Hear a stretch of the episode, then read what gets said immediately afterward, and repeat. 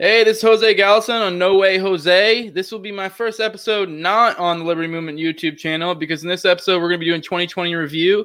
And with the crazy year this has been, there's absolutely no way I can do it without while sticking to the brand of the Liberty Movement and uh, probably going to go a little bit in the political. As I've said before, I'm a non-voting anarchist, and political politics is just generally not what I care about. So it still won't be politics heavy. You're still going to be getting the kind of same thing. Just uh, yeah, just branching out a little bit here. So my guest today is Patrick McFarland. Uh, Patrick, you want to give a quick intro to the audience of who you are and what you're about? Yeah, man. Elevator so, pitch. yeah, the elevator pitch. I yeah. my name's Patrick McFarland.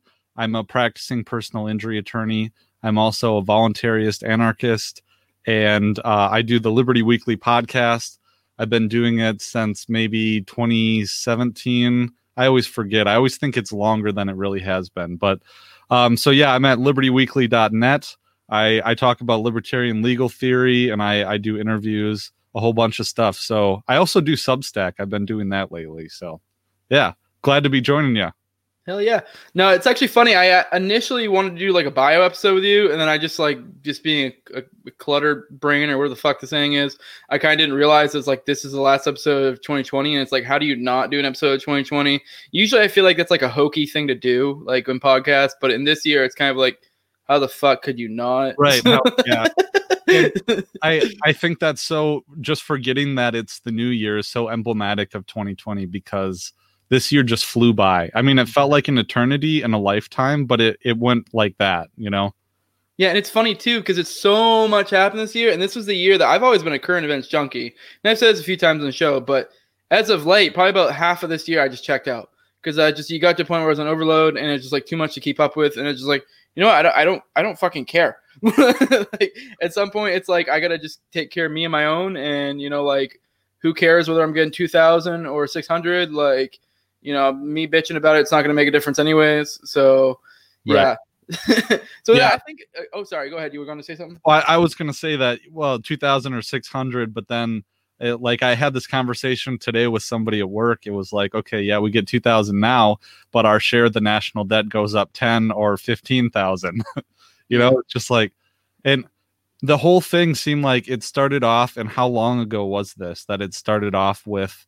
Um Soleimani getting executed, wasn't it? Oh yeah, oh god, I did. I don't. I don't know how that didn't even come up. I remember being like enraged when that shit happened. Right. that, that's such like small potatoes now. I think that happened in like July or fe- or excuse me, January or February or something. Yeah, we straight up blatantly assassinated a foreign leader. Like no big whoop. that was, and yeah. we forgot about it. yeah that was the one of the smallest things. I mean, going to the brink of a regional war that would have, uh, I don't know, eh, another Vietnam, if not bigger. Crazy.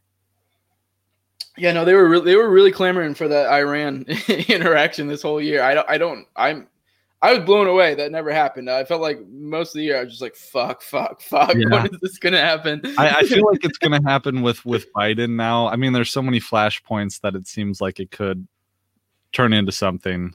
Yeah, I mean, we'll get into like kind of like going forward later, but I do I think there might be hope for the future and I think I think maybe with a Biden he may be a little bit of lame duck and also like also the is it going to be Biden? Is it going to be Kamala? Who knows? Yeah. And either or are both super unfavorable so it's kind of like it's almost like you're taking the mask off Vader and kind of showing like the really hideous fuck that it is yeah. so yeah. I mean I don't know. Like I don't know if you've been listening a lot of like Yarvin lately. That's kind of one thing he's been harping on. I with, haven't uh, quite as yeah. much. That's uh, Yarvin is something I I know that Keith Knight. He's I guess technically spiritually the co-host of of my show, but Keith is his own animal, and he he did like a long interview with Yarvin. Oh, I saw it. Yeah, I've been digging Yarvin. A lot of people shit on Yarvin, and I'm not. Yarvin's one of those people that like people get upset about. I don't even really know. I've never read any of his shit, so I know like people say he has like, especially like some of the blue pill lefty types, are like, you know, he has problematic thinking or whatever the fuck. I don't really, really even honestly know nor care, right? Like, because I, for one, even if he did, even if he was straight up like an alt right type, if he still has something interesting to say, I want to hear it. I don't oh, agree yeah. with everything Yarvin has to say, and he has some really interesting thoughts and things to contribute. So it's like, fuck yeah, and like he seems to be his biggest thing that I don't like people shit on too is but it's like public speaking because they go like um um um and everybody makes fun of him for that. And it's like this dude's a genius, and it's like right. he just seems to have an issues with communicating, and it's like he's I don't know, like uh, he's getting better every time. I've noticed with every like time he's come on somewhere else. So it's like I, I don't know. I feel like people shitting on him, if anything, might make him be like, "Well, fuck, I don't want to do this anymore." Right. yeah, I, you know, I'm I'm guilty of that because I do think uh, I think um, Pete Raymond posted something somewhere about his interview with Curtis Yarvin, or no, it was um in the Principled Libertarian. Um, there was a post about it, and I I said something about okay, the man is obviously incredibly intelligent, but he really needs to work on his public speaking. But I, you know, I'm not one to talk because uh, God knows I have my own vocal tics. You know, yeah. It, it, but the the listening experience certainly, and I, yeah, but he, yeah, he's he's very smart. It's it's obvious that he is. Yeah, and I definitely have a lot of disagreements. I mean, actually, I don't know. I mean, I, I, still haven't like don't completely entirely understand all of his thinking, but I have no some disagreements. But at the same time, it's still like even the disagreements he does has, it's still like fascinating to see how he arrived at those conclusions. Mm-hmm. So like, I don't know. There's a lot of a lot of interesting stuff there. I don't even know. Do you even know the problematic things that people get butthurt about him about? I mean, I don't even really care to be honest, but right. it's kind of like because like even if he was even if he was like say he was completely for like a white ethno state I haven't heard him say it, so it's kind of like even if that was a thing, it's obviously not that big of a deal. And even if he did believe that, it's like okay, well, I'll just throw that part away. I don't really. Right. and even and even then, under like if you were to go like down full like Hoppe, it's kind of like I mean, as long as voluntary, who gives a fuck? Right. yeah. Yeah. No, I, I feel that way too. I mean, yeah. Hoppe Hoppe's um I think right up there with Rothbard. I I am a student of Hoppe just as much as Rothbard, and I I wanted to add that becoming an attorney doesn't humble everyone. You would think it would. It makes it go to people's heads, but for me becoming an attorney has been immensely humbling for me because it you don't really people don't know, but when you become an attorney, you make an ass of yourself constantly, especially when you're first starting out. So, one thing I've really tried to internalize is that you can learn something from everyone and in in working you know with clients and everything i it, it humbles you and i've really tried to take that to heart is that no matter who it is even if they're a terrible progressive like talking head i'm sure there's something that you can learn if you keep your mind open yeah i mean i agree that to an extent but there are some that i just like I, I mean i'll do my best but I, I won't put myself there. For example i used to try i used to really really really try to like maintain a, a holistic view of the world and or not a holistic view but a to be exposed to other thoughts. And i still and so i don't necessarily not try to anymore. It's not like i'm like hanging out in an echo chamber. Like for example right now i'm doing an audio uh noam chomsky audio book just to kind of like just for shits and gigs. I'm not gonna lie i'm finding it boring as fuck but like, uh, I saw your Facebook post about. Yeah, I was expecting more. I don't know why. Yeah. I guess maybe it's just I, my thing is maybe it's just because I'm already red pilled in the media. So like this is something that's yeah. so long ago that's kind of like oh okay you're just telling me shit I already know. Cool. you think it's gonna be an Edward Bernays thing? something profound and devious, but I'm I'm sure it's just Noam Chomsky talking very slowly. Yeah, it's just him. I mean, so far I'm like halfway through. It's just like repeated instances of how shitty the media is. And I'm like, yeah, yeah. I, I, know. Yeah. Which I mean, like, maybe if this, I don't know when the book came out, but it was like, what, 20, 30, maybe years ago or something. It's like, maybe then I'd be like, whoa. yeah. I, and, well, and this, I guess this brings us back a little bit to 2020 um, is that it's harder to red pill people now because. I mean, there's a significant segment of the population that has been red pilled. Um, but uh, it's it's it's harder now to impress things because it's like I don't know if this is better or worse because people hear terrible atrocities that the media is is pulling over people's eyes, and um, they're like, okay, yeah, that's what we expect. It, it's you don't like anything about it. It's almost like you're not shocked or don't see through to this point. It's like you're almost a lost cause. yeah, you're not going. To. Exactly. yeah. yeah. So it's like, what can I even really do here? It's like, I, I don't know. Uh, I don't know. Well, we're having fun here, but I'm gonna. I think I had a point that I kind of left in the d- dust there. We kind of went down another rabbit trail, but whatever. We're having fun with this. It's how conversations oh, work, oh, anyways. Yeah. But uh, let's uh, let's let's get to because we're doing a 2020 review. So let's do uh, both of us. I'll have you start first. We'll do kind of our breakdown, just a overview of just 2020 in review from your perspective and do like a personal and an overall because I'm kind of want to hear more about your personal side of things and how it's affected you and then kind of like the overall like how how you envision it however way you want to take that. Well, I I spent most of 2020 um I I had we had our son in May of 2019 and in one way I think it was great and convenient if it could be that COVID happened when it did because we didn't have to worry too much about trying to have kids at home with us while we're also trying to work from home. Um, I was in the privileged kind of white collar class where working remotely was a thing that I could do. Um, however, my firm was one of the only firms that did go remote. Most law firms around here were deemed essential, and most didn't go remote. Um, I am not someone who is good at working remotely. I need to be in an office in order to succeed. So I think it was a real struggle to to try and and find that new balance. Um, which I, I, I don't want to make light of it because I had a job. I didn't have any trouble paying the bills. Um, I, I suppose because I was deemed essential. My sister is someone who just graduated and uh, from undergrad, and so she wanted to go to med school, but she wasn't able. She had to find some kind of job and now she she's uh, she's in a position where she's kind of struggling to to figure out you know everything went on hold and she got her graduation stolen from her. And so those are struggles. I mean but for for ourselves i started a lot of hobbies.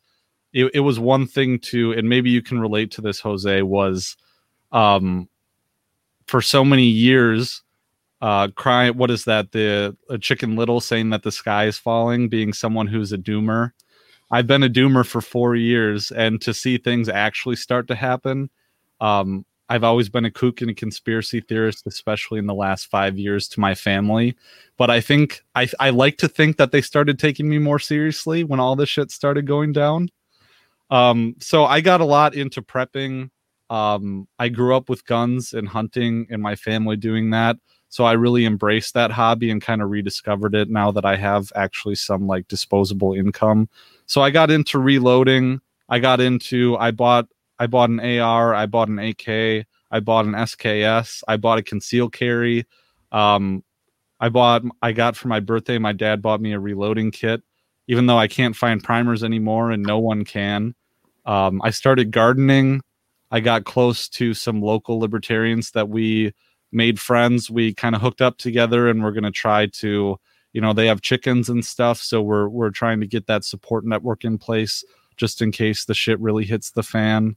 And I didn't buy any gold, but I bought crypto and I started trying to trade a bit more. So those are kind of the things that I've been doing uh, in my own personal life uh, to to kind of adapt. How about you, man?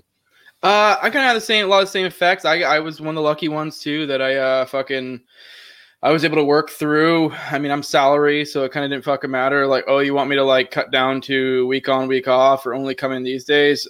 I don't give a shit. Like, that's that's fucking great. I'd rather not work and get paid anyways. So, uh, I mean, it, in some ways, it kind of sucked there too, because like with my work, uh, my name's a pseudonym, so I have reasons that I don't go full on. But with my work, um, like there were some the way my job works, like reducing us being at work made work more stressful when we were at work. So that was, I mean, I'm kind of glad things have gone back to normal in a way because it's like, at least where I'm at in Florida, like for with my work, it's gone kind of back to normal in that way. Because it is like, it was good for a while, but then things kind of backed up, backed up, backed up. And then it's like work slowly got more and more stressful to where it was like, this just isn't even like, yes, I have more time off and more time with the family, but I'm like, when I am at work, I'm like way more stressed. So, but yeah, I mean, I don't. Like the time I had at home was fucking great. So much came out of it. Like I got to spend time with my family more. I did dabble in gardening. I like I, one story I've kind of gone to a lot with people is I did start out the beginning. I was like eh, the whole doomer thing. I was super black pilled like whenever this shit was going on. And through the process, like the black pill kind of made me white pill because the black pill caused me to get ready. And not that I'm saying I'm not in any way saying that I have like stockpiles of gold or crypto or ammo or whatever, but I got more ready. I like kind of put in more of a, a fallback. I dabbled in gardening. I, I mean, I didn't get a reloading, but I did. I panic bought an AR. So now I have an AR, I have a shotgun, I have a pistol, you know, like, and I have plenty of ammo to where, like, if I need to, I've already set up game plans with all my friends. Like, I live out kind of, I'm not in like the woods, woods, but I like, I literally have acres and acres and acres behind me. I own two acres. So, like, I'm fenced in. So it's like I already have a game plan of like if shit pops off, like what me and my friends are going to do. So, like, I got more ready. I didn't necessarily get gold or crypto at all because I don't have that kind of disposable income right now. So, in my theory, when it comes to like gold, crypto, you know, stuff like that, especially if you're worried about hyperinflation, what you want is physical goods, like shit you can use. So, like, you know, guns, ammo, you know, gardening tools. Like, so I, I, I got a little bit more stocked up there. Like, I have a little bit of a stockpile of seeds, you know, stuff like that. Not that I'm, and like the more time goes on, the less I'm actually worried about a big collapse if anything, it's looking more like it might be like a sustained type thing. I, I don't know. It's going to manifest in different ways, but it's still good to have that ready just in case, because I also do think there's going to be, there's a good chance that going forward, it's going to be, it's kind of like looking at these stimuluses where they're going to kind of make us more on the teat of governments. So if you can be off the teat, you're going to be less able to be controlled. So like that's the idea essentially, you know. So yeah, I mean, overall, yeah, I got to hang out with my my kids more. I'm trying to think what else. I mean, there's a lot. This I started the podcast here, so I don't know. I don't know if this is going to go anywhere. You know, if it does, cool. If it doesn't, whatever. I mean, I do feel like, I mean, things open other doors. You know, because like for example, this actually started with a Facebook group, which it kind of like the Facebook group, the Liberty Movement that this started with. It fucking went gangbusters during the height of COVID because that's when we started. It blew up and like and that was before Facebook was like fucking. I, I don't know if Facebook got wise to like shit that was going on, but they kind of like dialed things back. Like back at the height of the COVID, I could like, for example, I put out posts today trying to get like input from people, got barely any return. If I'd done that at the height of COVID, I probably would have had 10 comments within like, you know, 20, 30 minutes. Now it's, you know, things have died down. I don't know if it's just that Facebook's put in algorithms or just less people are on it. Uh, it's just, I don't know. But point being, it, a lot of stuff happened. So this came out of a Facebook group, which then opened the door for this, which I don't know. It's just like one door opens, you know, or whatever the fuck the saying is. So it'll like, you know, I mean, it's like if if this just falls flat, whatever, you know, I mean, worst case scenario, I develop some more public speaking skills. But I don't know, it's overall 2020 has been good for me. I've actually been kind of white pilled out of all this. I do think it's uh I do think the future is weirdly like a mix of bleak and bright at the same time. So I, I don't I don't really know how to explain it other than that. So yeah. Uh, I don't know if you want to give your thoughts overall of just the state of not from a personal perspective, but the uh, just overall, since we kind of didn't go into that. Oh yeah, I got so much, man. I wrote out a list. We were saying before we went on air that there's just so much. I mean, I'll I'll I'll name off the list and maybe we can choose from it. But this is the list I put together. Well, so. let's do like an overall, just kind of your overall, okay state, state of the union or whatever the fuck, and then uh maybe like a. I mean, obviously it's hard to encapsulate 2020 and then I figured we would go topic by topic. Okay, okay. So, um, just your overall impression of the year. I mean, I kind of gave mine a little bit there at the end. Just kind of your overall impression. I mean, what I really think. I mean, I I would say that my biggest influence is James Corbett, and I've I've he was one of the first people that I started listening to. And I, I really do think, I really do believe that this is the ushering in of the lockdown of the human population. I, I really do believe that, and, and maybe that's a big black pill, but but I'm the unprecedented uh, degree of totalitarianism that we're walking into right now, and how easily it was ushered in, and how in a way it was just a lockstep phenomenon. And it's not the first time that we've seen a global societal shift like this towards a certain direction. So I would like to temper my words, but I've I've done a lot of studying recently of the propaganda efforts in Britain specifically during World War One to promote the war and promote the the public to sell the war and to get a lot of of British citizens to support the war effort and to volunteer for the services. And I mean, they're the the parallels are uncanny. Really, I mean, they're very similar, eerily similar and the propaganda efforts in that time were just kind of in their infancy but i that has to be my highlight is the lockstep the the the handing over of liberties without a question uh, some people are questioning uh, us a surprising number of people are questioning I think they need to get more brave, and maybe they will get more brave as they get more desperate. Um, but I really do think it, it would be if, if we were to go back in time until you know just even the beginning of March 2020, uh, 2020 this year, the beginning of March, and you had said that okay, we're going to enter lockdown where the governors of your state are going to be able to tell you, and I'm sounding a lot like Dave Smith here, but it's a prescient point we're going to be going into a period of time where the governors of each state is going to are going to be telling you whether or not you can have your grandma over for dinner and whether or not she can take a piss in your guest bathroom on a daily basis. Yeah. no one would have believed that. Yeah, even here in Florida we had the daily thing. Yeah. Um I, I kind of want to touch on something you brought up there back there. Uh, I'm trying to actually recollect it now. Oh, you kind of brought up uh, how th- this uh, has hallmarks of previous, you know, propaganda efforts. Really, we don't even have to look that far back. I know this has been brought before. This isn't an original thought, but this is just 9/11. This is 9/11 over again. 9/11 was the the event that ushered in, you know, the, the Americans, you know, con- the overall consent for carte blanche for you know overseas, foreign, whatever the fuck they want to do, and that's kind of what this is. Is this is their attempt to you know carte blanche do whatever they want domestically. And you know it's kind of them you know making us more dependent. And but i do think they might be overdoing it. And with all the greater reset talk and they've even brought up in some of the greater reset talk about how there will be these people like you know in the future the 2030 i'm sure you've heard that. Like john bush i don't know if you listen to his stuff he brings up a lot how like you know there'll be people that are you know living in the outskirts in their dilapidated homes or whatever the fuck you know not in our our you know super state technological centers. But when he when he first started talking about it, it reminded me of a book. I can't remember his name. It's going to bug me now because I actually looked it up before because I had the same exact issue because I couldn't remember his name. But he, uh, I want to say James Scott or something. He's a historian. He's like an anarchist historian, and I think it's from this book Against the Grain, I believe. And he brought up, and it sounded exactly like that. How in the past that uh, I think it had more to do with like how they shifted the way people ate and stuff, and like because of that like to like you know living off wheat and stuff that kind of formed the basis for the initial societies the and states. And there were people who said fuck this and they kind of went from the they moved from the less fertile areas to being like kind of on the edges of society kind of roughing it a little bit more. But they actually went into how they actually from you know looking at like you know it's like bones and shit like that and just like they generally looked healthier. They seemed to, from all indications, probably have better lives.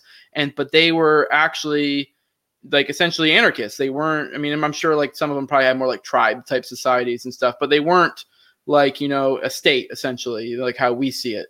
So, and they actually seem to thrive better than the state itself, even being in less ideal conditions. So it's like I kind of see maybe that going forward. So, I mean, I think with that, there's hope going forward because it's like there will be the people who don't buy into it. And I mean, this also kind of ties into I don't know if you like during this, I kind of got into agorism too, read all of Konkin's work, and a lot of this has hallmarks of the whole like his, you know, fucking how he thinks all this like the agorist fucking revolution will go down essentially. Like this has a lot of hallmarks of that as well. Where it's like this is almost like a faltering animal, you know, like its dying fucking breaths really just struggling for control. There's just so much there, and it's it's like almost like all of my reading that I've had over the years is kind of like coming into play in different ways, and it's kind of like just cool to see it work out in a way, but it is still also weirdly uncertain. And it's like it's my reading that that like like the indications I'm getting from my readings gonna like is this gonna work out the way I hope it does? I don't know. We'll fucking see.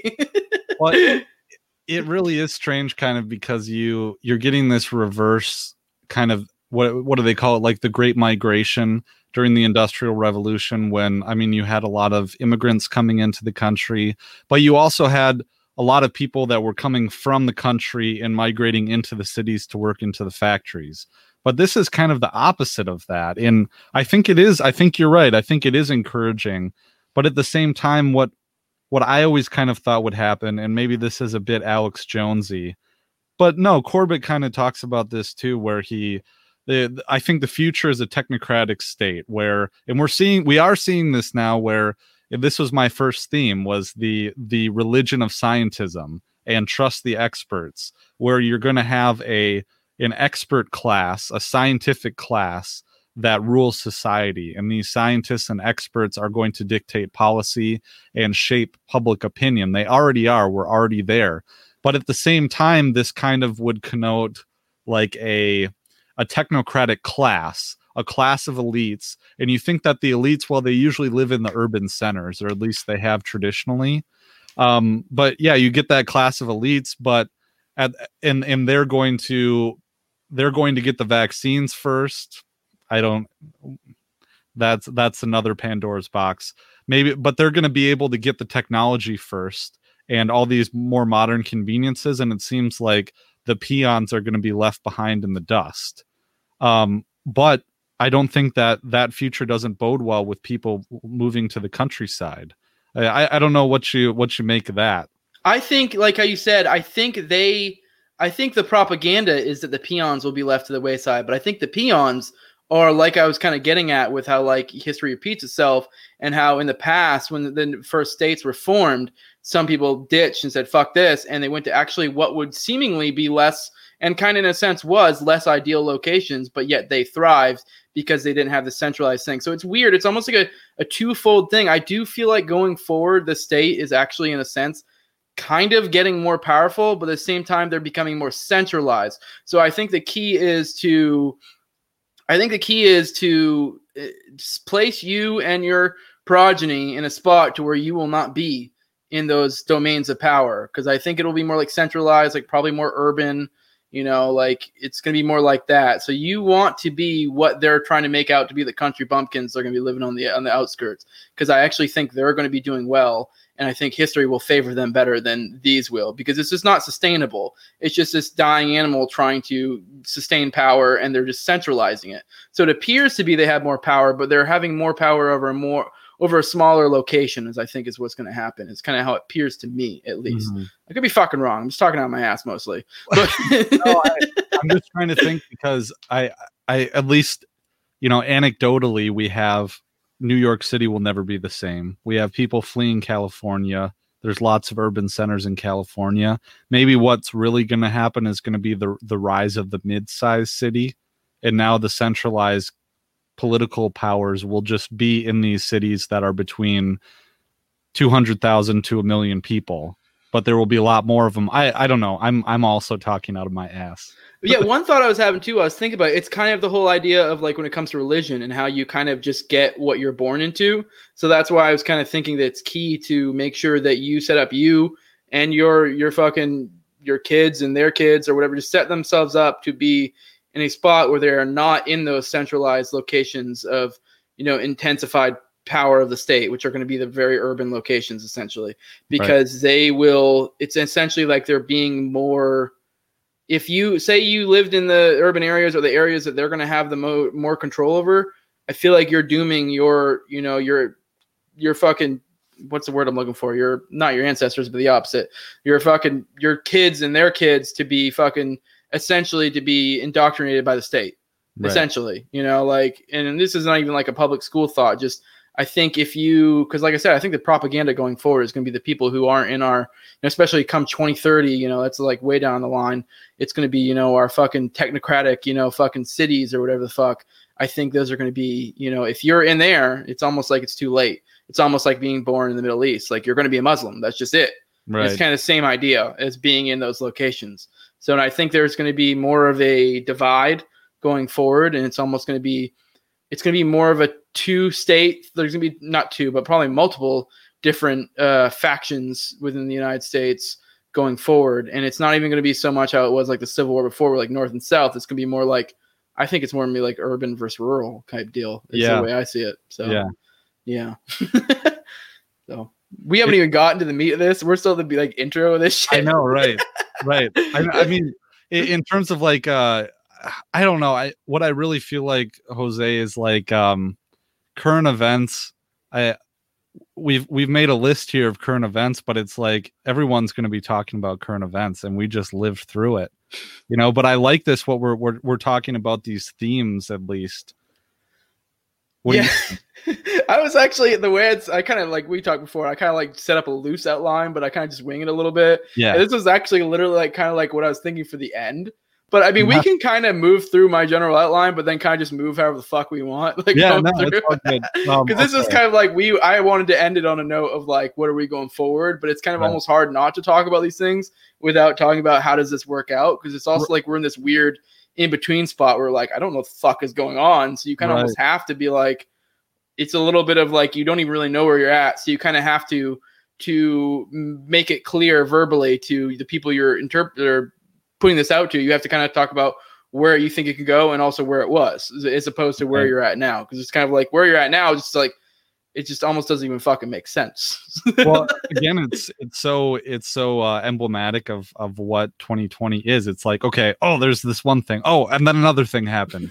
and then this other thing. Oh, but it's all interrelated. So yeah. um we're just jumping, yeah. so okay, I think we we we did good. So let's uh let's jump into the. I was gonna broke it down broken down by certain topics, and we've kind of already touched on these a little bit. But I think that probably the top fucking thing was COVID, and uh so we'll talk. Let's talk a little bit about COVID and also, let's uh let's start on lockdowns. It's kind of like what what how the lockdowns, just general thoughts on lockdowns. We can take this any way you want. I mean, whatever. I mean, obviously we had lockdowns. Every area is different. That's gonna be my next point. I kind of want to talk about where you're at, where I'm at, and just kind of how it's and kind of like that'll touch on themes that we had just we're talking about a minute ago about how it's like we are creating different Americas essentially. Yeah. So yeah. well, we it's interesting because I think that both of our states, you're in Florida, I'm in mm-hmm. Wisconsin, mm-hmm. both of our states had weirdly important roles to play um, in in the whole political lexicon that we've had in the last year, and especially as it as it comes, it, it Florida's a Republican state, right? Do you have a Republican governor? Yeah, we Republican governor. I mean, I know okay. people always say it's a swing state, so it kind of is, but it's just still mostly just kind of like a Republican-ish state. Okay. It's, well, yeah. w- Wisconsin, we you know we had Governor Scott Walker, who was a Republican, um, but then Tony Evers won. A lot of people, a lot of Republicans didn't like Scott Walker, but Tony Evers, I mean, he's a progressive. He he kind of toes the party line, and he he's reacted to the pandemic much like every progressive, every blue state has. But I think we were important one because there was election fraud that was alleged in our state, which is a whole nother thing. But um, another one is because our Supreme Court and and some of our political institutions actually did push back, and um, there was a recall effort. I don't know if it went anywhere. Um, however, you know but but your state we did lock down and you know there there still was a mask mandate and um, there was a lockdown too of course. Um, but in terms of like your state florida opened up a lot more well, a few months ago right? Yeah basically i mean it never really got like too bad and like that was kind of something that was picking up as it went on. Like i was getting like i said early on i got black pilled big time but at the same time it never really got as crazy as i thought it was going to get but yeah, Florida definitely didn't get as crazy. I mean, we kind of had like I'm in uh, Hillsborough County, uh, which is like kind of like essentially the Tampa area. Okay. And uh, I mean, I live like 45 I mean, from Tampa, but I'm still in the same county. But um, yeah, they they did like a shutdown. I want to say it was like of a week. It was like basically nothing. I mean, I'm not gonna lie, it was fucking weird and kind of freaked me out a little bit. I mean, we never got too crazy. It was still like the way it worked is fucking like they you, yeah we were in lockdown but you could basically go wherever. It was more the stores that were certain stores that were shut down. Like it wasn't like you were going to get pulled over for out being out and about and be like where the fuck you going? Papers right. you know? Paper so like yeah like so i mean and i think that's an interesting note to get out of 2020 of how in a weird way the state kind of flexes muscles but at the same time it kind of showed what an ineffectual little bitch it is.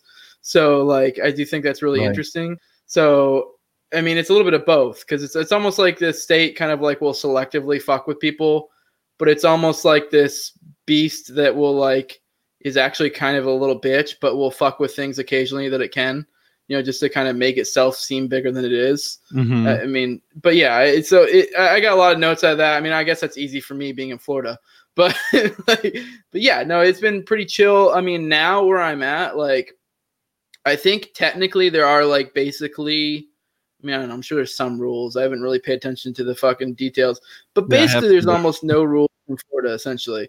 But the thing is, you know, when you say that, and then now there's counties, there's cities, there's every place has their individual mandates, and so like technically, there's still like mask rules everywhere in Florida, But the great thing I've noticed in Florida is people are starting to not give a fuck. Like, I mean, the only place I really wear a mask anymore is like even at work. They were they initially were mandating it. Now they don't give a fuck. They just kind of just don't. They're like, wear your mask, and they're like, well, they'll like kind of like send emails and stuff, but they'll never really do anything about it if you're not. so, like, right it's on. kind of the idea that Dice has said before. It's like if you're driving down the road and the speed limit sign says 60, but everybody's driving 80 and nobody gets pulled over. It's like, well, then the speed limit's probably 80. like, right. So, like, yeah, it says 60, but that's just that doesn't really mean anything. It's kind of the same idea in Florida. Like, the only place I really wear it is like I think we're at Publix, which is our and the only reason I even do that is because where I live is like a big retirement community. And so if anything, like that's uh, it's if anything, I do it more out of politeness because there are a lot of elderly people.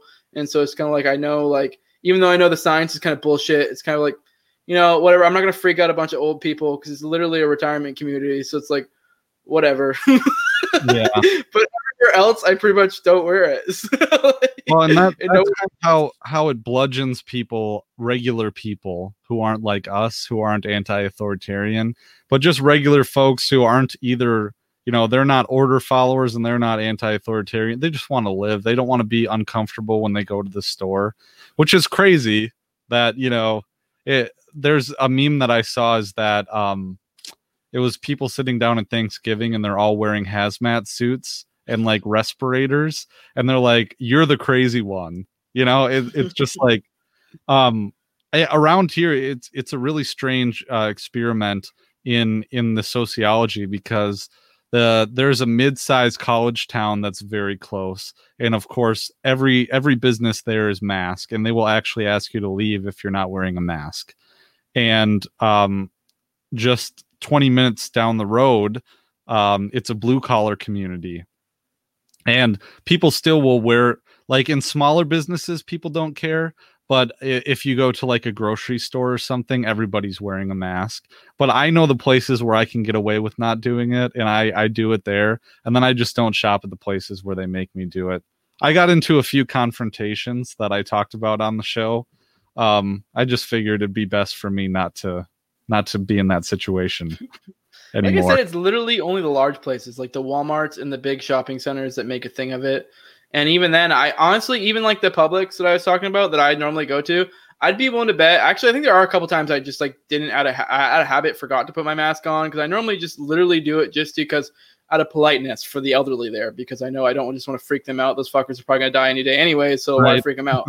But like, yeah, so so yeah, I fucking like I know it's bullshit, but whatever. I'll do it just for their state of mind. I don't really care. Not a big deal. I mean, I normally for my work I have my little gator around my neck anyways, so it's not a big deal.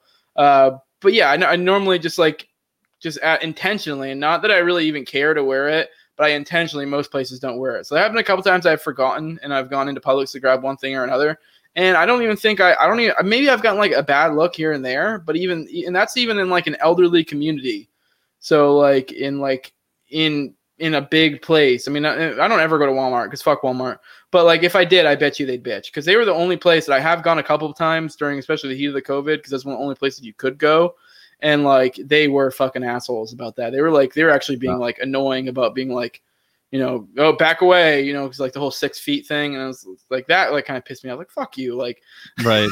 I don't know why. It's just so weird because it is like, um, like the whole six feet social distancing thing really fucked me because it just messes with normal social interactions. Right. Whereas like a mask, I feel like is like, well, I disagree with it. You can kind of it's more accommodating than the social distancing because like say you're going to the grocery store and you're like saying to grab something or do this or do that sometimes you just kind of move around people or you have to like some some old person that can has arthritis can is moving at like the, the speed of death and so you got to like move around them and it's like it's so damn hard to keep that six feet thing. And like places like Walmart, where like literally being like, "Sir, sir." I, have never had I've never had anyone freak out about maintaining social distance with me, mm-hmm. but I I got into a fight with someone at, at Papa John's. Um, the manager came over and asked me to leave the store because I was waiting for my pizza and I didn't have a mask on, and I told him. He he said, um, "Sir, you have to leave the store it's the law. And I wouldn't have said anything unless he said it's the law because I, I if I was thinking right, I told this on my podcast before, but if I was smarter and like faster on my feet, I had just put in like a nine hour day. So I was like drained. But um I I was like um I didn't say this, but I was like it was the Nuremberg defense, and that pissed me off. It was like I'm doing this because it's the law, and that I said I don't give a fuck what the law is. And then he's like, dude, it, he's like, okay, well, you can go outside and we'll bring your pizza to the car. And it was fucking raining outside. And I was like, God. I, so, and then I, at, at uh, the local grocery store, there, they had a, one of those mask checkers at the door. And I, I went in without a mask on just to see what would happen if I could get away with it. And um, I think I told her, like, listen, I know that this is your job but uh, you realize that this all this is going to continue until brave people do something about it. And she's like well sir we got to keep everyone safe in the store. I was like okay so you don't you're a fucking sheep. You don't have a brain. I was like I mean, this is unreachable. There is something in the private property argument though but my yeah. thing is like people people take it to one extreme. My thing is like it is kind of a gray area when it comes to the private property argument. Does that mean like say I set a rule in my house and I say, say for example, I say you need to take your shoes off when you come in the front door. Like, and say somebody doesn't, but I don't address it. And is who is that on? Is it on me as a property owner, is it on them? Even if they clearly knew it was the rule. So a lot of people got this weird like spot, like oh private property. But for me, I guess it's like I feel like it's a gray area, and I feel like that's on the private property owner. I mean, I guess they can kick me out if they want to, but I feel like a normal human being would. It's not necessarily an NAP uh, like an NAP aggression to like continue wearing your shoes. Now, if they then do go, hey, you need to remove the shoes or get the fuck out, and if they still don't, then I think it's you're fully within your purview to kick them out. You know what I mean? Right. Like, and even even then, you don't even have to actually be like you need to kick them out or get out. You can be like just like get out. But I just feel like a lot of people think that that like breaking the rule is the NAP aggression. I think the NAP aggression would be the you know, if you didn't leave when they told you to or whatever. You know what I mean? Yeah, like, I, I, agree. Um, I, I do think there I, I, I agree with the private property argument. I, I guess my whole point is, and this is why I got extra pissed off at the Papa John's guy, because he they are sock puppets for the state. They're doing the they're carrying the state's water. The state, like you said, the state cannot enforce a speed limit of 88 you're 88 miles an hour. they can't enforce a speed limit of 80 miles or you know 65. They can't. But they can when all the private business owners enforce it themselves. They're pushing the duty of enforcing this law onto the business owner. And the business owners are doing their bidding. They're turning into goons. And that's what pisses me off. And uh, that's why I got really mad at Papa John's. I'm just like, I feel like a scrub. Um, Wait, yeah, which I mean, to be fair, I'm assuming you left when they told you to leave. So I mean, I whatever. Yeah, I, I, did, but and, and I think too, you know, this has been oversaid, but politics in a way are downstream of culture. I don't think that's always the case, but we need to express our preference that business owners not go along with this status policy. Um, so that's why I think it's important to push back against it. And so here, here's another this is like a um a very delicate segue. But um here here's another thing is that um yeah, and it's gone. Sorry, it's gone. I'll think of it in a second. Yeah. Oh, I kind of wanted. Uh, it's actually a good spot for you to, to have a brain fart, anyways, because now I'm remembering something I want to speak about. Uh, fucking, I was on uh the Last Nighters podcast, or actually the Actual Anarchy, or where the fuck. It's kind of confusing, which is which. It's confusing, but, isn't it? but uh, scrubs. but I was on that yesterday, and Robert was talking about the whole COVID dilemma, and he was bringing up, and I thought it was genius. And he was saying how uh, his whole to encapsulate it, he was saying that we are the leaders and the state are the followers. It's not the other way around. Occasionally, the state will try to lead, but at the end of the day, if we don't follow, they can't. So, and that kind of reminded me of how the state always works, because how it works, and he even brought this up too, was that like say there's a cultural trend say like the best example i can think of is fucking um i know there's multiple there's hordes of examples but the best example i can think of was like child labor like at one like for example fucking the state made i don't know when they made it illegal but when they made it illegal at that point it was already basically not a thing anymore and it was uh, just basically on the decline so it was just like oh look at us we made made child labor illegal and because of that there's no more child labor. And it's like, no, because of you know capitalism and like you know the rising you know wealth of the nation like we have surpassed the need for child labors and it's kind of like that's the same idea here where it's like until we start doing shit nothing's going to change. Because if we just keep being perfect little followers and be like well you know state says we do this state needs says we do that then they're going to keep going with it. Like no matter what people have this idea that's going to go back to normal. But until people start being like and it's not even like great acts of defiance i'm not saying let's go start a boog i'm saying just simple shit like when you walk into your grocery store, maybe don't wear your mask. And then if they ask you to wear your mask, you go, oh, my bad. That simple exchange can like, you know, multiplied a, a million times over by like, you know, that spreading that that changes things because the next time that person doesn't want to ask or over time just the culture changes where people are like oops oh i'm sorry i forgot and it becomes this afterthought of like these stupid things oh whatever i'll fucking do it and make you feel good and it's kind of and at that point what'll happen is predictably the state once the culture changes the state will stop and be like oh well now we fixed covid and you know you don't got to do that anymore and act like they were going to do it all along and it's it's that's kind of the idea that's like if we just sit on our asses waiting for the government to do something about it it's not going to happen we're the leaders, they're the followers. You know what I mean? Like every time, every now and then they try to lead, but even then they're not really leading. They're trying to prevent the illusion of leading. You know what I mean? That sounds like something Daniel would say. It was Robert. oh, was it Robert? Okay. Yeah. it sounds like Daniel. That fuck. Yeah. Anyways, um, I I think at some point, devil's advocate position here, if one or two percent of people, yeah, I saw this happening where uh, did you notice how the term Karen switched? How it used to refer to someone who was a snitch, and now it refers to someone who won't go along with with the the mandate. And then it went away. Um, it's crazy, and I, what I was thinking is that, um, on some level, it really, really, it might backfire to be the one or two percent of people who don't wear a mask in stores because it doesn't it doesn't make people change their mind. It doesn't sometimes it's like okay, so when I'm in a store and I see a person or two not wearing a mask, I take mine off.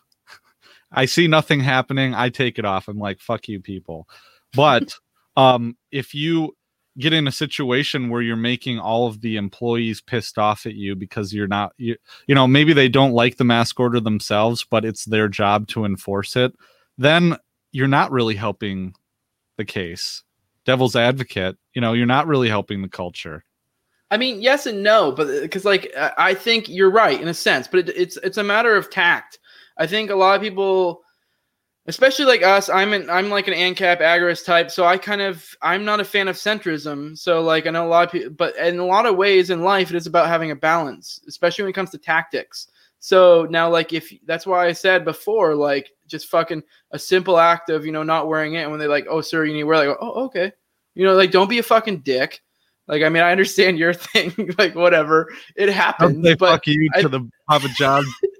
but I think, gen- generally speaking, if you're just amiable and go, oh, okay. I mean, maybe yeah. you throw in a sideways comment and not even in a passive aggressive way. Just go, oh, oh, my bad.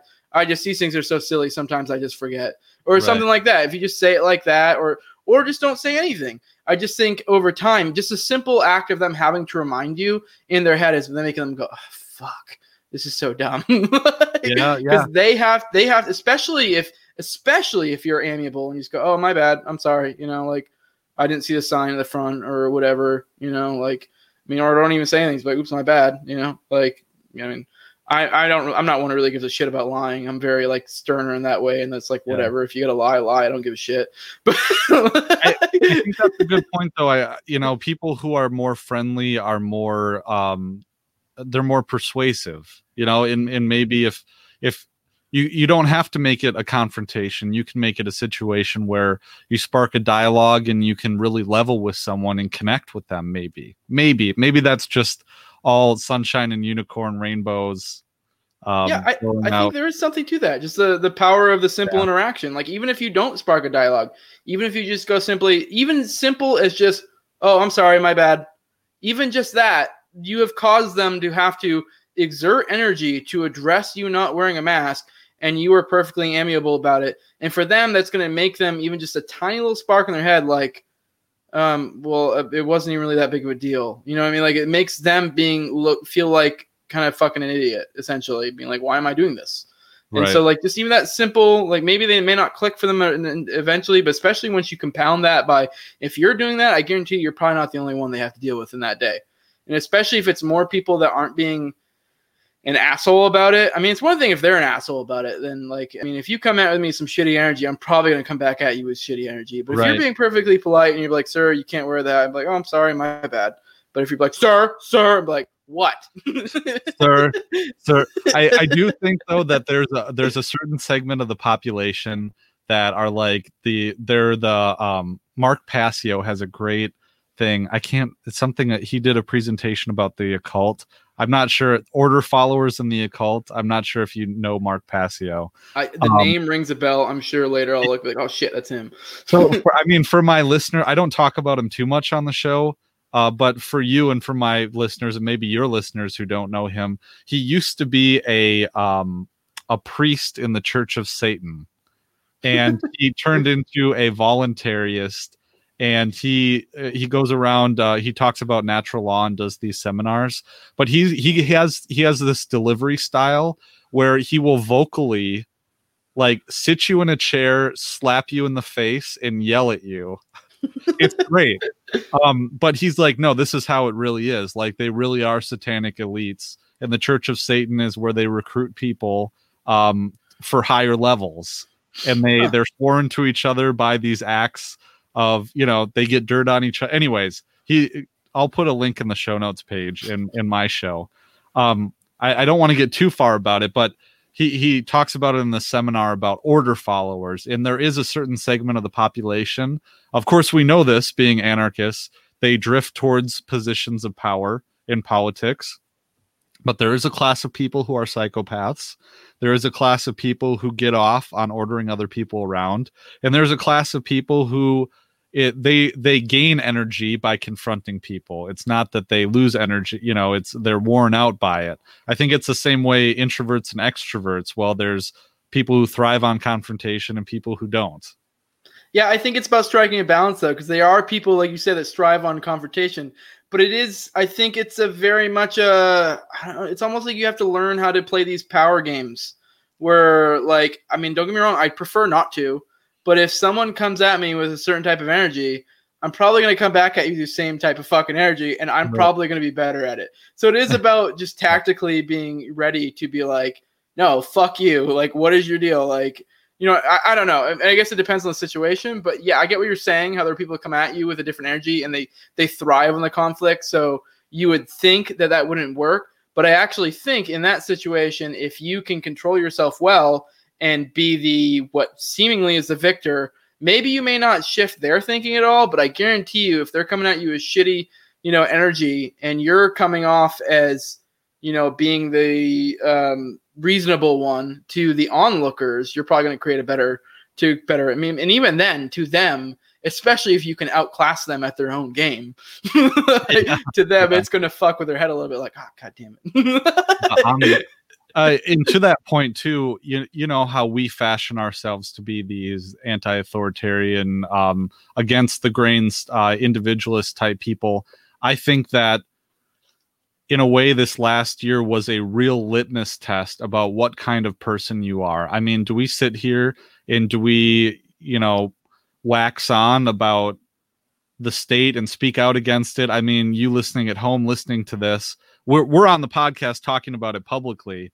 Um, but you at home, do you, do you practice what you preach? This is the ultimate test. Do you go out there and in the face of um, you know, everyone likes to think that they're going to be the guy in that picture of at the Nazi rally where everyone else is Sieg Heiling, but he's standing there with his arms crossed disapprovingly. Everyone wants to think that they're going to be that person.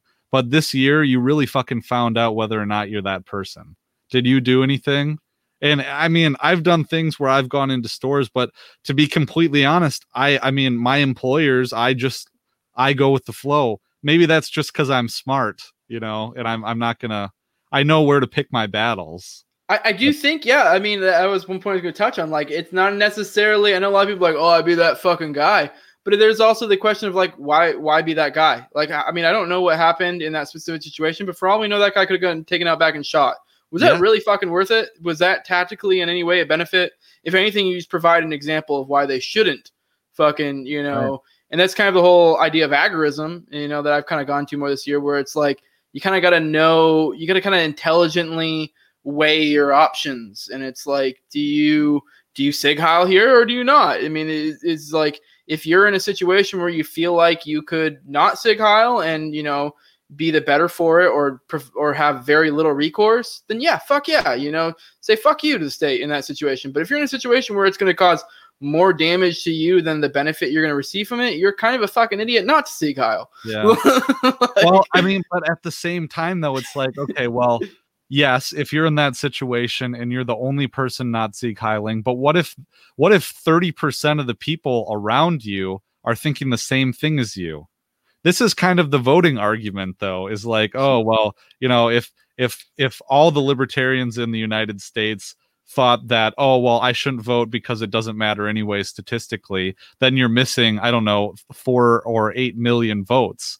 Um, but if everyone in that crowd um, you know if there were 30% of the people that were thinking about not sieg heiling uh, but they didn't do it because they thought that way you know are you i hope you're following me i, I get what I you're saying there's the like oh there's a remnant in there but I, right. I think it, it's it's it's not always easy, and I lot I know a lot of times we like to boil things down to simple propositions like the NAP, like am I am I aggressing against you or are you not? But sometimes it's a matter of tactics and it's just a matter of like you gotta you know when no one to hold them, no one to fold them type deal. Right. And, and, a lot of times it is just that like for example in that Sieg Heil, I actually like especially after reading like Stirner and like some other characters, like I've kind of come to the conclusion of like you know, morals are kind of this overrated thing. So it's like to some extent you kind of got to look out for yourself and then that kind of compounds when everyone's looking out for themselves it's kind of the whole randian and Stirner idea of like when everyone's individually looking out for themselves it's kind of high really it's the idea of anarchy in general you know that when you compound that all together it actually works out for the greater good it's the the funny thing the, the irony of it all is the greater good argument actually ends up working out for the greater bad. You know when people say the greater good it usually does not end up working out for the greater good. So but when people are looking out for individuals and then their in their circles of influence or whatever then it generally works out better. Uh but yeah the point i'm getting at is like fucking yeah it's like i, I don't know it's kind of like sometimes you're just an idiot to do some shit like and it's not as simple as just like that's bad and that's good. Sometimes it's there's far more that goes into it which is why it's very important to be a to be a I don't know a smart individual essentially to be to and I guess that's not the greatest you know fucking so the greatest message for the masses because the masses are fucking idiots.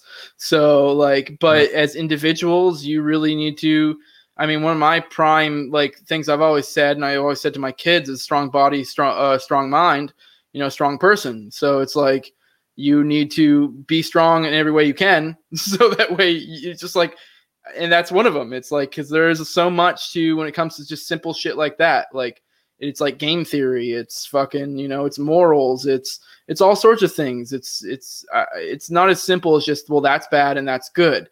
And I think a lot of times, especially like where I said with like Stirner and morals, you boil, boil it down to morals, and sometimes that just restricts you to a point where you're just like it just doesn't make sense. it's kind of the idea of like you probably respect like one thing Stirner went to and I thought was really smart it's like how we swear an oath when we go up on uh, go up on uh to fucking when we go in court or whatever. And it's kind of like so Stirner's point was kind of like so fucking what? Like really you would fuck yourself over for for what? Some words? like, right. Why? I, I mean I see this all the time where um you know for instance I mean just this week I had a client one of my clients was deposed yesterday and the the this idea of perjury you, you swear to tell the truth but the the truth can be so obfuscated by what the question is i mean depending on how you interpret a question your answer could be a lie I, I, guess it's not okay you shouldn't knowingly perjure um but, well, i but, don't even care i actually say you should if it if it benefits you right but that's just my perspective yeah so i mean i'm not going to knowingly fucking condemn myself, especially to the state. oh yeah, well, I mean, you you have the you have your Fifth Amendment right for that reason. But, but no, yeah. here for instance, a direct uh, a direct example of this is my client was asked, um, "Did you speak to anyone else about the crash other than those people who were directly involved?" Was kind of the question, and it was a bad question because how do you find direct involvement how do you define direct involvement if and if you don't answer that question completely well he, he could cross examine you during trial and say oh she didn't mention emailing this one person. So she's lying. She's a liar. Why didn't you say that during your deposition? Well the answer is because i didn't understand your fucking question. You know is that perjury? Is that, eh, are you lying in that situation? It, right. Eh, essentially you're right. There's no black and white in that situation. It's, yeah. It shades. It is funny because like being us as anarchists, I do feel like we have a tendency to boil things down to black and white. At the same time, you have to realize not everything is black and white, especially when it comes to stuff like that. Because I mean, at the end of the day, it, I mean, when it comes to like what is permissible, it's like we we we go with the NAP. You know, like what justifies violence in return is what the NAP is. But for the most part, damn near everything else is fucking gray. And even then, with the NAP, there's still all sorts of loads of shitload of gray because it's like you know, say someone does break uh, break the NAP against you, do you really have carte blanche to just fucking, you know, just cut their head off? Like, mm-hmm. not really. I mean, you kind of got to respond proportionally. Like, for example, a good example of this is uh the I mean, it's silly, but the sweet tea thing or the twisted tea meme going around. I don't, I don't even know video. what that's about. I'm I, I've been buried in work the last few days. But when you should check it out. out. It's actually pretty hilarious. But there's this guy. It's just this convenience store thing and this guy this this like white dude is like keeps calling this one guy the n word but he's like saying with it to be fair he's saying it like with an a so he's not like saying it in that but he's like you know people joke saying he thought he had a hood pass but like, but he kept being like he was being really belligerent and be like hit me hit me and like was trying to get him to hit him and then he at one point the guy dropped his his twisted tea or whatever and then the guy kicked his hand not hard almost like a little bit between aggressive and playful somewhere in between there and then that's when the guy just wham, just smacked him in the face with the twisted. With and uh, so technically, you can look at it multiple ways, and where the white guy uh, aggressed against him by kicking him, even though it wasn't a very hard kick, it was almost like this weird, like somewhere between aggression and playful. Uh, the guy was clearly like drunk or high or something, and then so there's that where he technically aggressed against the black guy and then the black guy just then like there's probably a case to be made that like even under NAP he he responded disproportionately because he just wailed yeah. the fuck out of him yeah. and he beat the shit out of him. And I mean, I guess anyone say he beat the shit out of him. He he then like kind of held him down and punched him a bunch until the guy kind of like subdued and was like, all right, all right, all right. And uh, and then also there's a case to be made too that he fucking because he said hit me, hit me, hit me. There's like That's consent. You know, it's a whole yeah, it's a consent. It's kind of the whole like dual thing. I mean, obviously he was kind right. of being a smart ass, so it's like really, really consent. I don't know. well, I think um, not to go down a rabbit hole here. I mean, th- this is my shtick, I guess, is that that's why you need a common law court system where courts uh, they they have the the NAP as a, as a guidepost, but what they do is they take a look at specific individual cases and they determine um, you know exactly what the NAP means in that context. Then you have a body of a string of decisions um, where things are interpreted a certain way, and that's also the the beauty of having a jury. And Lysander Spooner talked about this a lot in Trial by Jury, uh, which I, I did an episode about that on on Liberty Weekly. I'll put it in the show notes page. Just making work for myself here, but uh, a jury is basically you know being they have a more subject a subjective localized interpretation of what things mean. So that that's why you know people employ our western system employs a jury like that. Um but anyways get off my soapbox.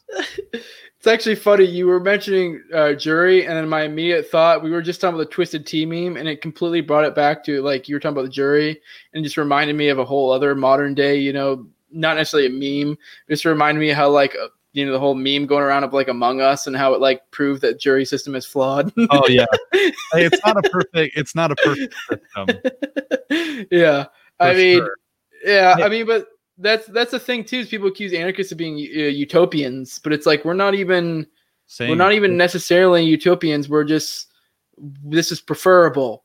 So that that's really the idea is like the idea of like Ancapistan is preferable to the state. And so we would still have court systems and they wouldn't be perfect either, but it would be yeah. preferable and it would ideally be situated in a system of voluntarism to where, you know, every interaction was voluntary. So but See, this, is, this is my idea is having a class of professional jurors who would it would be free agents that litigants would choose to have them sit on the jury and be the finder of fact. And if if a jury was accused of uh, a jury professional juror was being accused of anything, well then they'd lose business. You know, it, it's that free market system for anyways, I, I should expound upon that in one of these episodes. I'd have Kinsella on and he'd tell me why I'm an idiot. I mean, he is one of those things though where like I feel like people too often, whenever you're like, "Oh, Ancapistan, I'm an anarchist," and they're like, "Well, how would this work?" or "How would that work?" It's like, yeah, I don't fucking know. It, it's like, how does a fucking computer work? I don't fucking know. But the free market you know? makes it happen, and they've, you know, the system that you know is more conducive to the masses or whatever the fuck or works the best is more efficient is generally what ends up you know winning out. And even that not necessarily winning out. There usually is multiple options. There's a here's your affordable you know computer. Here's your streaming computer. Here's your right. gaming computer. So it's like i mean the free market generally works out. It's more just a the conglomerate of everyone's ideas coming together. Whereas instead of just I don't know. It's like, why are you expecting me just to have the idea? Uh, like, which I, I guess I kind of understand in a sense because it's kind of like you want to upend all of this. And it's like, so, but you have no yeah. solution. And you're just like, well, fucking the invisible hand. how would how would shoes be made if not for the government monopolizing the shoe industry? yeah, exactly. Yeah. Uh. Shit, we are fucking. This may end up being a two-parter. We have to find some time to do like a. Uh, it's, it's all right, man. Let's touch on stimuluses. What are your thoughts on stimulus? Let's go down that road. We're still on. I had four main topics, and I thought I didn't have enough. We're still on the first one. I know, right? Man? No, I think it's good because I, I really enjoy the episodes. Even if we go off on rabbit holes, it's such organic conversation. Um, yeah. Stimulus. So specifically with stimulus, um, Walter Block made a decent argument, as he often does, and one that's controversial. But when this was all starting out, and I think Bob Murphy said this too, so not an original thought, but if you are going to take away someone's right to work, you better compensate them for it. There's a libertarian argument to be made that if you're going to forcibly prevent me from working, then you should compensate me for it. It's kind of like the takings clause uh, in a certain way of the Constitution. Um, but then again, you're stealing from everyone else or debasing the currency and making their money in their pocket worth less in order to um, compensate this person for not working. So I there's there's an argument to be made there. I, I was talking with the same person this morning at work about this, saying that okay, and I said this, I think I just said this on the show. It, the stimulus comes and it's two thousand dollars, but you and your children are indebted $20,000 more per person on the national debt. Um, and, and, oh, we're going to print away the deficit until it doesn't matter. That was another one of my, I, I said, I put in my themes, universal basic income test run, which I think this is the direct payments is. Um, and also deficits don't matter. We've been saying that for years and years, but the national debt went up by what, $3 trillion this year? Something like that. At some point, the roosters are going to come home to roost. I think that's the saying. And people are going to see that the emperor has no clothes and the dollar is going to become worthless. And at that point, are they going to usher in something else? I think it's part of the, the global paradigm shift. Yeah, I'm not an economic genius, but I have noticed that when they do these stimulus packages, a lot of the and also even before this, they were printing money like gangbusters before we even had the the COVID or all the fucking the stock market craziness, a lot of the money was going to stocks. So that's like the big thing. It seems to be where they're like, we need to put money in stocks. We need to put money in stocks, which is, for one, it's multi pronged. It's like obviously like you. I feel like this creates this artificial thing that makes us a society feel like they're doing better than they are when you have a good stock market. But then also at the same time, it's you can hide so much money in the stock market so it's like if you're going to print money, a good place to place it is the stock market because it's kind of just there. And you're also creating you're creating confidence in the stock market as you're printing more money in the stock market. So thus making more people buy into the stock market. But it's this whole house of cards. So it's just a matter of like when does the fucking you know the one card fall? And it's like so now we have because like people we the big concern was hyperinflation, but it's like for one, I mean obviously was, uh, there's a lot of like overseas, and there's also a lot in the stocks to where it's like they put so much in stocks, so so much of that money is just hidden in stocks. to where it's like, but at some point and like, like I don't know when. At some point, that that liquidity or that like liquidity is going to get released and come into the market, and it's going to affect prices. I mean, it's already has. I mean, I mean, not a ton, but I mean, I know I noticed from like grocery shopping and shit. Shit's gone up a little bit. I mean, I feel like everything's gone up a little bit, you know, but it not at all what I thought it was going to be. I was super concerned about hyperinflation when all this is going on. I still kind of am, but it's like I, I don't know. Also, uh, God, what did I want to touch on? There's something you said earlier that I'm now I'm kind of drawing a blank on what it was. There was some. all right, whatever. You, you, got anything to go on? Maybe it'll come back to me in a minute. I think it's it's eleven o'clock where you're at, isn't it? The the clock yeah. just changed. So, well, um, I mean, I think at some point I, that this is the thing with the austrians is that you can't really say you can say what the end result of a given policy must be and i think all the austrians are really seem like they are surprised that the show has gone on this long. And I think there's something to be said when it comes to the purchasing power. And of course, I'm just an armchair economist. Um, but there's something to be said that, you know, relative to the other currencies of the world, the dollar is still very strong. I think that's the case. Um, and, and it seems like, well, I don't know. And it, the dollar is strong compared to what? Is it strong compared to other currencies? Is it strong compared to goods and services? I guess at the end of the day, that's really what matters. Um, yeah. And even then, that all that's a house of cards as well, because that is we're the reserve co- uh, currency kinds. We're the big dick swinging in the room. We're the ones who go in and fuck over all these other nations. We come in, we rebuild the nation, and we go, okay, well now you have to buy your gas in fucking US dollars or whatever, or you have to buy this. And so it's like we create this artificial usage of the dollar. And it's it's this like the whole empire game really in a nutshell is like we're trying to maintain our dominance at some point it's going to thin out. You can't do it forever. It's just like you can only play this house of cards cards to a certain point.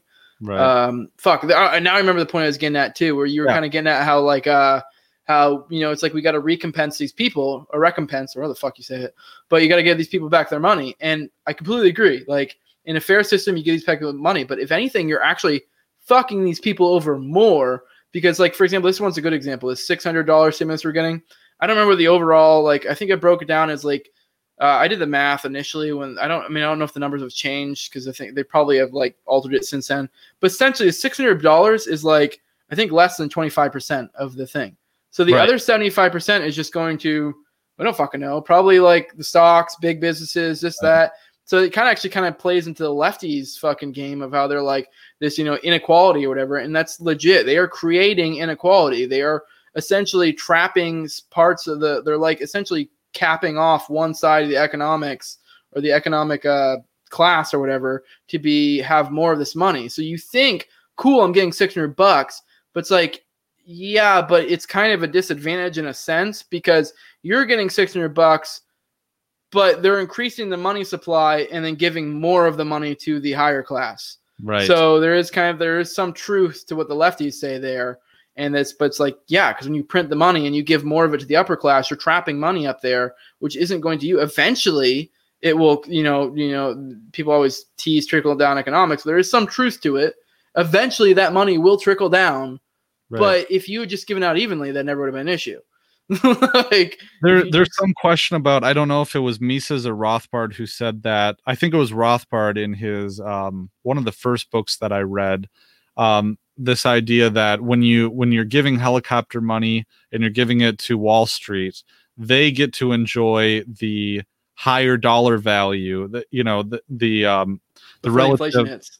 right before the inflation hits, which is interesting though because we are getting direct payments directly to citizens. So maybe we're going to enjoy the high purchasing power before inflation hits. But it, it's almost like Weimar Republic where you have the wheelbarrow full of cash and you get it from the bank in the morning and you have to take it right to the bakery because if you don't, the wheelbarrow will not buy the bread anymore. Yeah but if you give, say, you give 500 bucks to the peasants, but you give 1500 bucks to the big dogs each. Yeah. You know, not, that's not as in a perfect uh, breakdown of how it works.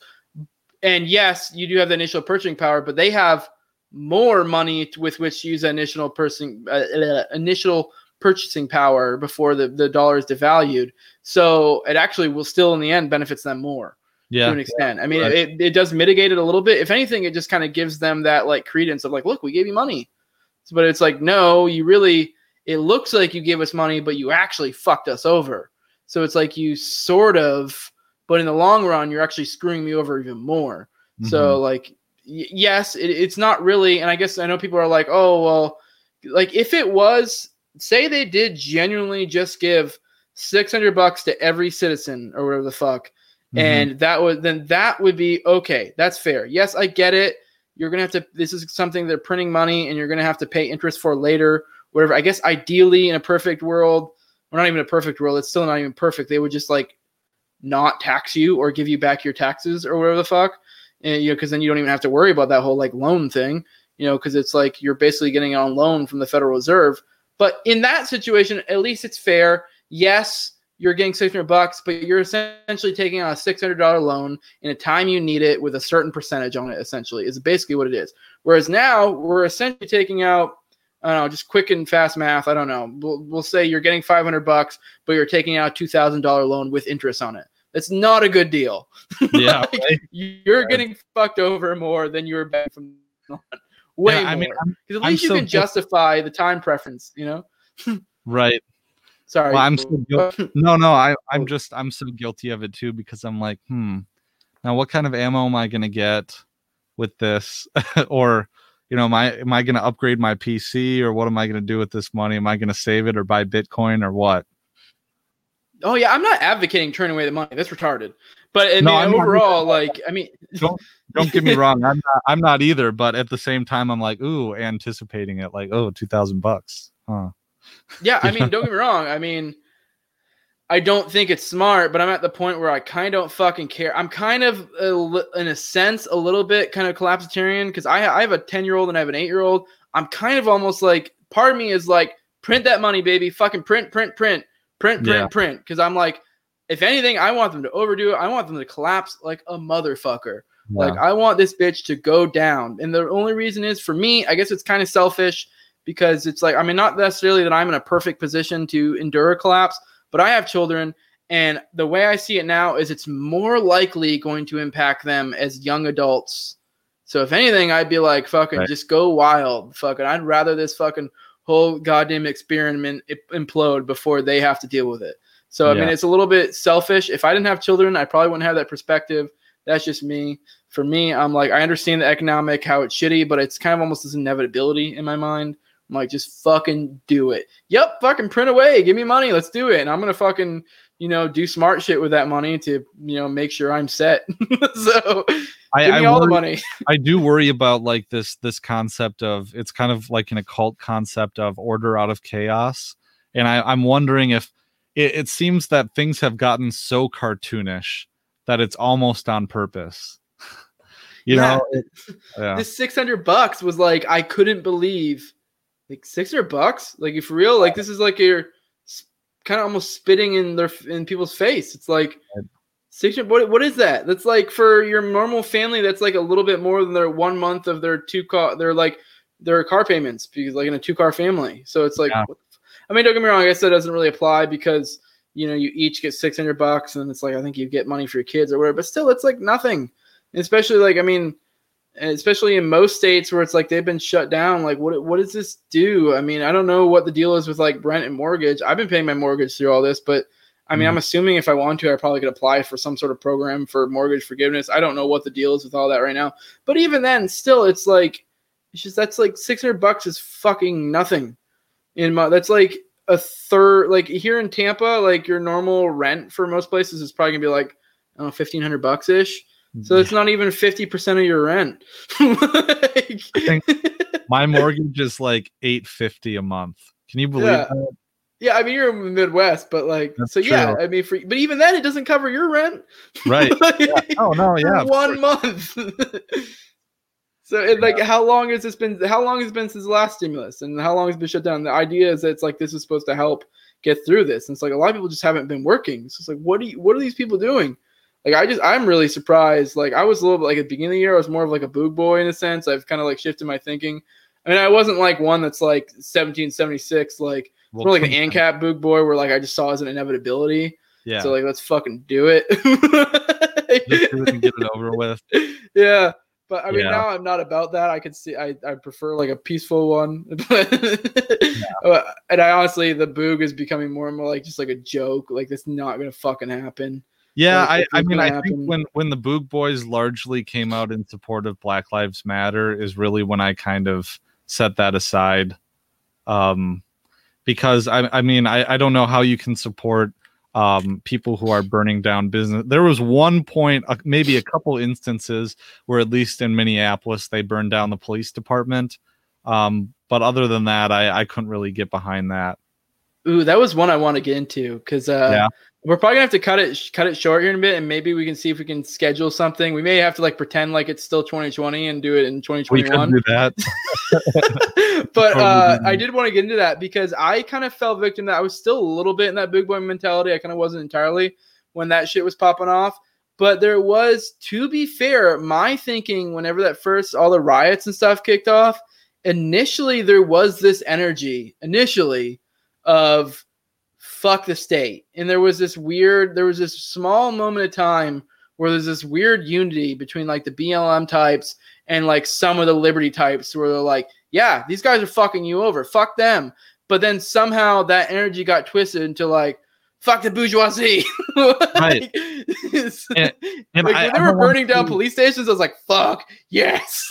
I, I don't want to say that was by design. I always like I don't know. I'm such a conspiracy theorist, but it's like, you know, was that by design? Did this happen on purpose? And I maybe this is a good theme to end on, but I remember so many different opinion changes and shifts as different things were presented. It was a whirlwind about how I changed my mind as I learned more about this and thought more about it. And I, I yeah, I, I can't say I disagree with your take on, you know, when when these riots first started it seemed like it was something that could pop off into something that could be anti-state.